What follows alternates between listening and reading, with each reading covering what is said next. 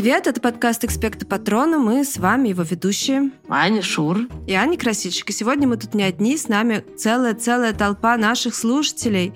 И это ужасно приятно и круто. Здесь, я сейчас скажу, сколько здесь людей. Здесь 52 человека. Боже мой. Очень много. Это просто unbelievable, да. Это очень много. И поэтому в этом подкасте будут слышны не только наши голоса, но и ваши. Да, еще раз всем спасибо, кто пришел. Итак, мы сегодня говорим про Джона Рональда Руэлла Толкина. Я помню, в детстве было очень важно правильно выучить, в каком порядке надо произносить все эти имена. Да, но дело не только в том, что у него очень много имен и нужно выучить последовательность. Дело еще в том, что их, по-моему, совершенно невозможно произнести, кроме имени Джон. И еще очень сложно запомнить, как писать правильно Толкин. Толкин, Толкиен. Я каждый раз об этом спотыкаюсь. Ну, вроде я так точно не могу тебе сказать, но кажется, все-таки Толкин победил, хотя по-русски Толкин, Толкин, был да. и Толкиен. Знаете, нам приходило очень много писем, и вы просили все говорить про Толкина, а мы всем строго отвечали, что мы сами не хотим, потому что про него уже много говорили в выпуске про Льюиса. Но вчера, когда мы писали сценарий, мы поняли, что все, что мы говорили про Льюиса, абсолютно не имеет никакого отношения к Толкину, потому что у него ужасно интересная жизнь, и совершенно зря мы отказывались. Так что я хочу сказать огромное спасибо тем, кто все-таки настаивал и просил это сделать. Все было не зря. Вы были правы, а мы нет. Да, Нюх? Да, так довольно часто случается. Так, а сейчас мы вам поставим голос Толкина и то, как он сам читает. Вот вы послушаете, может, угадаете, что. Здесь, в глубине и в темноте, у самой воды, жил старый Голум. Не знаю, откуда он взялся и кто или что он был такое. Голум и все. Черный, как сама темнота с двумя громадными, круглыми, бесцветными глазами на узкой физиономии. У него была лодчонка, и он тихо скользил в ней по озеру. Это и в самом деле было озеро, широкое, глубокое и ледяное. Он греб своими длинными задними лапами, свесив их за борт. Не таковский он был, чтобы шуметь. Он высматривал своими круглыми, как плошки, глазами слепых рыб и выхватывал их из воды длинными пальцами с быстротой молнии. Мясо он тоже любил. Когда ему удавалось поймать гоблина, он бывал доволен. Но сам он старался не попасться им на глаза. Обычно он набрасывался на них сзади и душил, если какому-нибудь гоблину случалось оказаться одному на берегу озера, когда голум рыскал поблизости. Они, правда, спускались к воде очень редко, так как чувствовали, что там, внизу, у самых корней горы, их подстерегает что-то неприятное. Если кто-нибудь что-нибудь знает про Толкина, может быть, вы нам расскажете, что вы про него знаете? Ну, я знаю про Толкина, что он написал «Хоббита», «Властелина колец» и, по-моему, какие-то еще его книги, связанные с «Властелином колец». Пока это все мои знания о Толкине. Надеюсь, после нашей записи я узнаю побольше. Это мы тоже надеемся. Ну, он написал, написал не только «Властелин колец», но и, например, «Сильмариллион». «Сильмариллион» мы начали слушать, и мы поняли, что это вообще там ничего не понятно.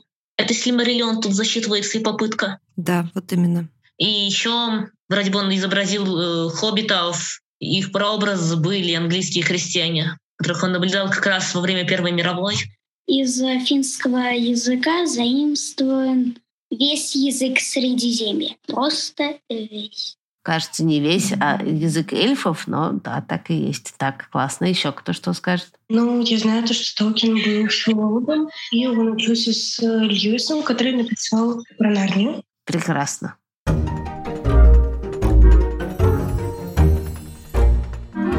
Ну давай, начнем. С чего все началось? Началось все с того, что он родился, как это и бывает со всеми писателями. Родился он нигде бы то ни было, а в Южноафриканской республике, в Африке. И прожил он там не очень долго, но кое-что он там запомнил. Кое-что он запомнил из своей жизни в этой самой Африке. Например, он запомнил, как он встретился там с огромным пауком, тарантулом. Было это в самом конце XIX века, то есть довольно давно. И потом, довольно быстро, когда ему было, если не ошибаюсь, года четыре, мама взяла его и брата и поехала к своим а, родственникам в Англию. А папа остался там, потому что он работал в банке, у него были всякие дела. И пока они были в Англии, папа умер. Ну да, папа должен был тоже к ним приехать, но как-то все вот не приезжал и не приезжал, а потом его не стало. И э, их мама, которая привезла их в Англию к родственникам, повидаться и так далее, осталась с ними в Англии. И они жили там довольно спокойно, пока мама не решила перейти в католичество. А дело в том, что там родственники с обеих сторон э, были в основном протестанты, а у протестантов с католиками всегда были очень сложные отношения. И, в общем, когда она решила, что будет ходить в католическую церковь, то это привело к тому, что она поссорилась вообще ну, со всей семьей. Но мама оказалась крепкая, нашла какой-то такой вариант, где с ними жить, какой-то домик. И надо сказать, что Толкин вспоминает эту часть детства как очень счастливую. Он жил с мамой, с братом. Они жили в домике за городом, гуляли, играли, придумывали тоже какие-то свои миры, бегали, не знаю, боялись мельника и какого-то злобного соседа. Ну, в общем, такая у них была прекрасная загородная жизнь. И еще важно, что мама начала дома учить Толкина разным вещам, в том числе языкам и латыни. И вот он полюбил изучать языки, вот еще когда был маленьким мальчиком и жил с мамой. Если я не ошибаюсь, он еще примерно тогда же, когда был ребенком, начал придумывать какие-то языки. Ну да, чуть-чуть попозже, мне кажется, уже он был такой подросток, когда он эти языки начал придумывать, уже он ходил в школу. Собственно, и он, и его брат Хиллари, они ходили в очень хорошую школу. По-моему, Толкин попал в нее пораньше, что он был и постарше, и поступил как-то быстрее. А Хиллари мама еще некоторое время обучала дома, но, в общем, в итоге они оба оказались в такой очень хорошей школе. И все было хорошо, но потом мама очень сильно заболела. Она заболела диабетом, а тогда его не могли никак лечить, потому что не было инсулина. И, в общем, она умерла, и дети еще были детьми. Ну да, Толкину был 12, а Хиллари, значит, 10 с половиной, что-то такое. И у нее остался друг, ну, друг такой, как бы сказать, наставник. Тоже католик, католический священник, который этими мальчиками стал заниматься и как-то их, ну, стал их как бы опекуном. И при этом они жили не с ним, они все время жили у разных людей. И однажды в одном из этих домов, в которых они жили, Толкин познакомился с одной девушкой, которую звали Эдит. Она была его старше. Ему было к тому времени уже 16 лет, а ей было 19 лет. И, как вы, наверное, догадываетесь, они друг в друга страстно влюбились. Но не все было так просто, потому что этот священник, который был приемным отцом практически Толкина, ужасно испугался и решил, что негоже в таком возрасте вообще влюбляться. И их разлучил. Короче говоря, он запретил им общаться до его совершеннолетия. А совершеннолетие, я напомню, это целых 21 год. И, наверное, если бы он не запретил это, то, может быть, все бы довольно быстро и закончилось. А тут это стало таким запретным, запретной связью. И когда ему как раз исполнился 21 год, Эдит написала ему, что она обручилась с другим и он поехал к ней. Видимо, она не, не случайно написала ему именно в это время, но, в общем, да, и он к ней приехал. Чтобы напомнить сказал, себе просто. Да-да-да. Он к ней приехал и сказал, что нечего обручаться с каким-то другим, а надо обручиться, конечно же, с ним, и так они и сделали. А в это время Толкин уже учился в Оксфорде, он туда, кстати, не с первого раза поступил, но все-таки поступил, занимался там лингвистикой, то есть всякими языками. Собственно, они всю жизнь его интересовали больше всего. И он э, выучил какую-то тонну языков, в том числе, например, финский и валийский. И э, параллельно всегда думал вот с детства над своими собственными языками и языки, на которых потом будут говорить эльфы в «Властелине колец», они основаны на финском и валийском. Если что, валийский язык, на нем говорят в Уэльсе. Но он очень-очень сильно отличается от английского максимально. Да, он звучит как какой-то действительно выдуманный язык. Да. А еще у него была чайная комната. Да-да-да. И он вовсе не пил в ней чай.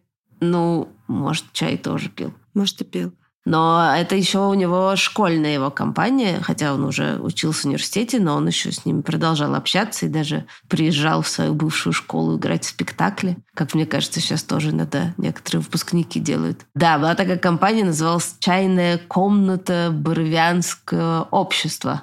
Очень красиво. Боровианского, на самом деле, просто потому, что они встречались в магазине под названием Бэрроу, поэтому Боровианская. Такие были просто друзья, основных там было четверо. Они тоже все время обсуждали какую-то литературу, что-то читали друг другу, какие-то свои произведения, просто болтали. И, в общем, да, была такая очень тесная компания. А дальше наступила Первая мировая война. Мы немножко про это уже говорили. Вообще мы рассказываем все время, да, о писателях, у которых все вроде ничего, а потом наступает Первая мировая война, и их жизнь немножечко летит под откос. И, собственно, у Толкина тоже так отчасти получилось. Во-первых, потому что он попал в битву на Соме во Франции. И мы уже тоже про нее говорили, когда рассказывали вам про Милна и про Льюиса. Это была такая очень страшная битва, где впервые применили танки. И там погибло огромное количество людей.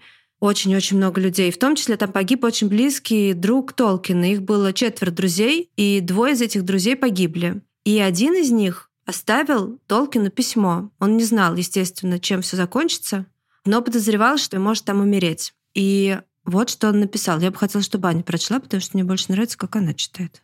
Мое главное утешение, что если меня ухлопают сегодня ночью, через несколько минут не идти на позиции, на свете все же останется хотя бы один член великого ЧКБО. ЧКБО – это и есть чайная комната Боровианского общества, который облечет в слова все, о чем я мечтал и на чем мы все сходились ибо я твердо уверен, что гибелью одного из членов существования ЧКБО не закончится. Смерть может сделать нас отвратительными и беспомощными как личности, но ей не под силу положить конец бессмертной четверке. Я собираюсь сообщить об этом своем открытии Робу до того, как уйду на позиции сегодня ночью. А ты, пожалуйста, напиши об этом Кристоферу.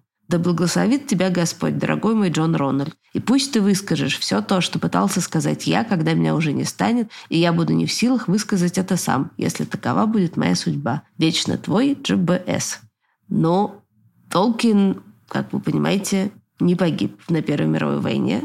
Хотя, надо сказать, ему просто повезло. Потому что, ну то есть как повезло. Дело в том, что после этой битвы при Соме он заболел это называлось окопная лихорадка. Ну, в общем, это была такая болезнь, которой болели тысячи солдат, и это была такая у них высокая температура, и, в общем, никак они не могли сражаться.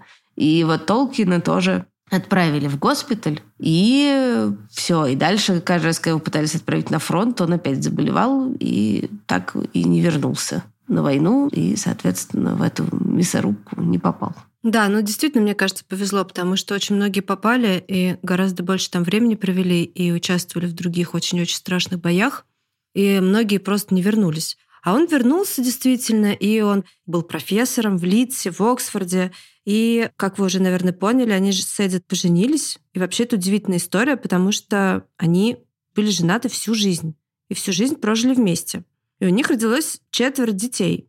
И он был каким-то супер крутым папой. Потому что, несмотря на то, что он э, очень много писал и преподавал, читал лекции, изучал свои эти самые языки бесконечные, он очень много им занимался. И он э, рассказывал все время разные истории, а еще он писал письма от имени Деда Мороза, которые даже изданы отдельной книжкой. Вот, например, одно из этих писем. Написал он его, если я не путаю, в 25 году.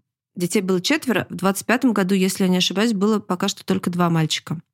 Дорогие мальчики, я ужасно занят в этом году. Моя рука дрожит сильнее обычного, даже когда я просто об этом думаю. Я не очень богат. Дело в том, что произошли ужасные события. Часть подарков была испорчена, и белый медведь не может мне помочь. И получается так, что я должен переезжать из своего дома прямо накануне Рождества. В общем, сами понимаете, как все непросто, и сейчас вы поймете, почему я пишу вам с нового адреса. И только одно письмо для вас двоих.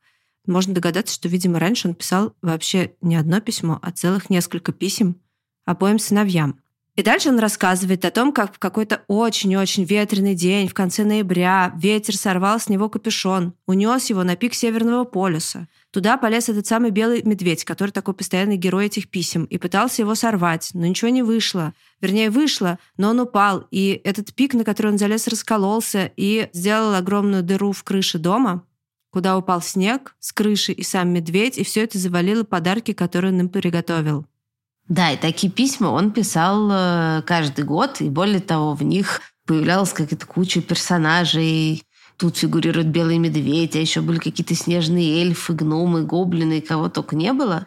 То есть даже в таком, в общем-то, милом праздничном деле, как написать письмо на Новый год, он совершенно не мог остановить свое воображение и включал его на полную мощность. Вот. И «Хоббита» он тоже читал своим детям и жене, прежде чем он был опубликован. И ужасно мне нравится история, собственно, как появился «Хоббит». Да. Потому что появился он, потому что появилось такое слово.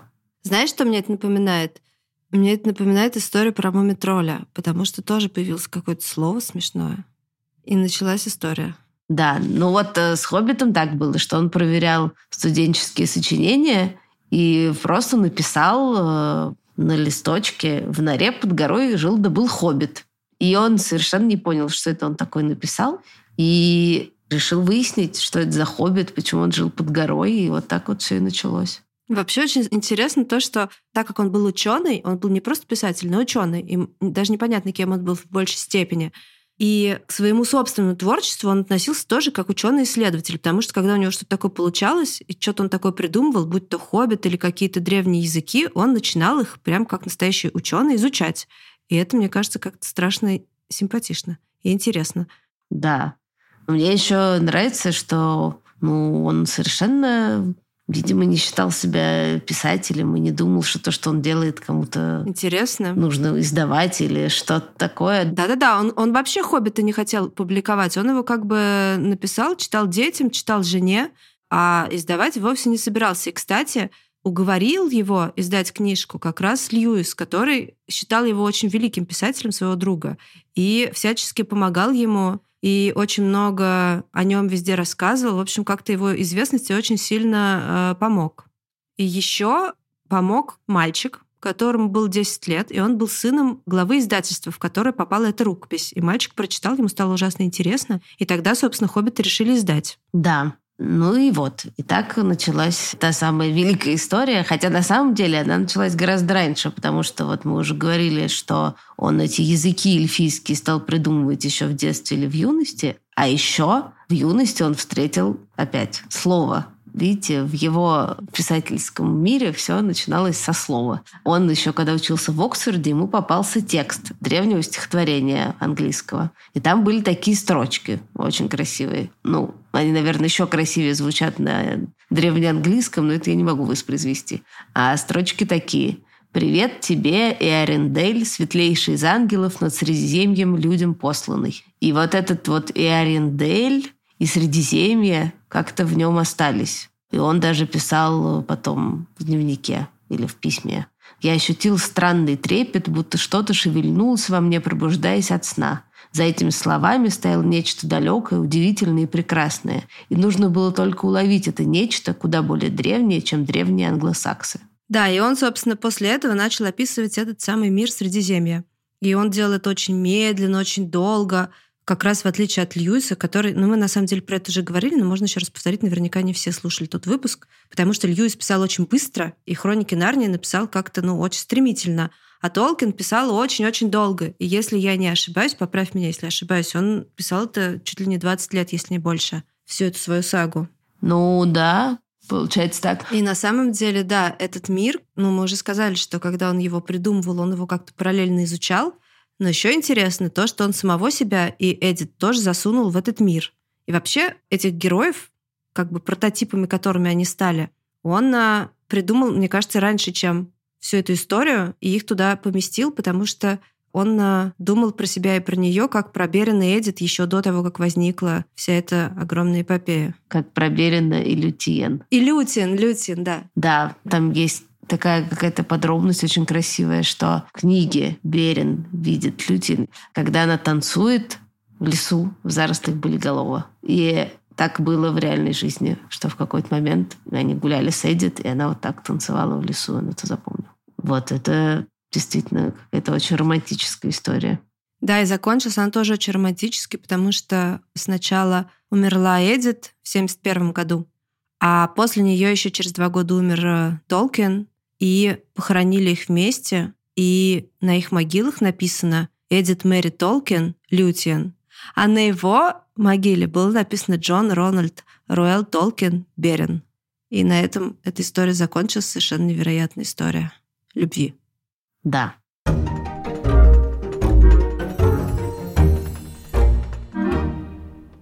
Ну, мы обычно после выпуска даем рекомендации, но так у нас необычный тут выпуск, а тут сидит очень много людей с нами в Зуме, то я бы хотела попросить тех, кто здесь присутствует, нам что-нибудь порекомендовать. Здравствуйте, это я Маша, и я хотела бы еще посоветовать. У Толкина есть такие ранние, ну или да, я даже не знаю, есть произведения малоизвестные, рассказы. Там есть целый сборник, он называется «Сказки волшебной страны». Это такое Средиземье в становлении. Там очень классные рассказы. Мои любимые «Фермер Джайлс из Хэма» и «Кузнец из Большого Вуттена». Мне «Фермер Джайлс из Хэма» больше всего нравится, потому что он очень остроумный, там этот толкиновский юмор особенный. Спасибо.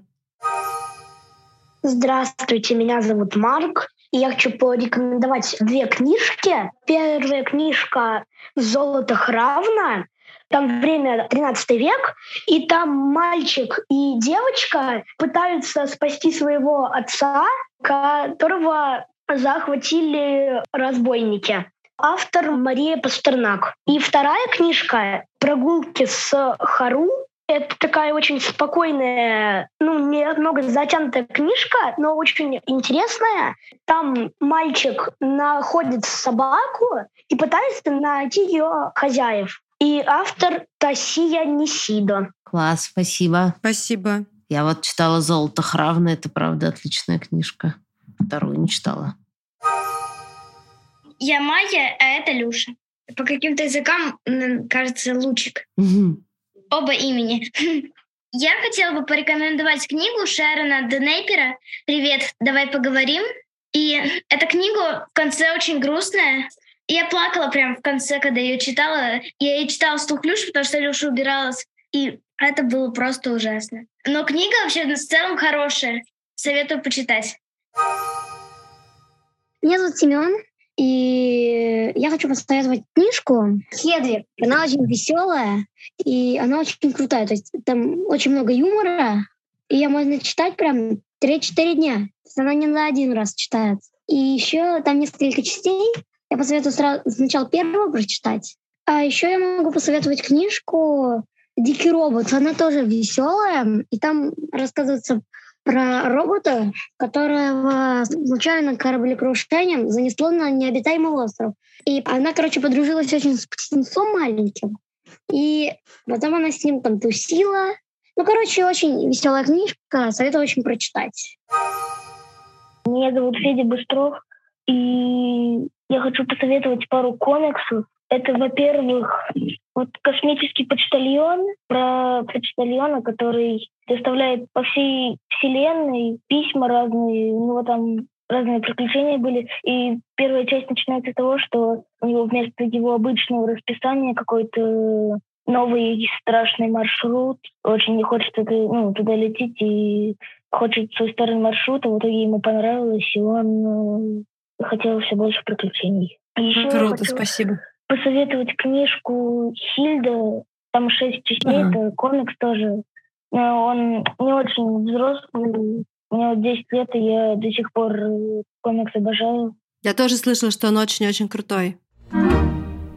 Спасибо вообще, столько книжек интересных порекомендовали. А еще вот у нас есть такая рекомендация скорее для родителей. На радио Арзамас есть ужасно крутой курс «Мир Толкина». Его прочитал Николай Пле, про которого мы, кстати, уже говорили в своих выпусках. Он большой специалист по Толкину и Льюису, и замечательный ученый. Так что вот очень рекомендуем родителям послушать этот курс.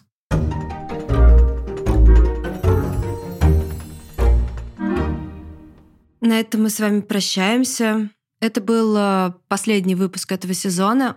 Кто-то его услышит до Нового года, а именно подписчики «Гусь-гуся» и «Радио Арзамас», а все остальные после Нового года и тех, кто слышит до, мы поздравляем с Новым годом и желаем, чтобы он был очень хорошим и лучше, чем этот. А тех, кто услышит после, мы тоже поздравляем с прошедшим Новым годом и желаем, чтобы этот год был хороший. С Новым годом! Новым годом! Мы благодарим всех, кто пришел на сегодняшнюю встречу. Да, и отдельно благодарим Настю Шавека, которая героически всю эту встречу модерировала и включала, и выключала микрофоны. Спасибо большое. А еще мы благодарим нашего редактора Иру Калитеевскую, нашего звукорежиссера Алису Сливинскую. Алиса, прости, кажется, я ни разу не говорила в микрофон и шуршала все время. Нашего композитора Михаила Сарабьянова, нашего фактчекера Александру Бабицкую и нашего расшифровщика Кирилла Гликмана. И Дмитрия Голубовского, который всегда озвучивает всех великих писателей и который наш друг. На этом мы с вами прощаемся. Это конец четвертого сезона подкаста. И мы увидимся с вами в новом году. Всем пока. Всем пока.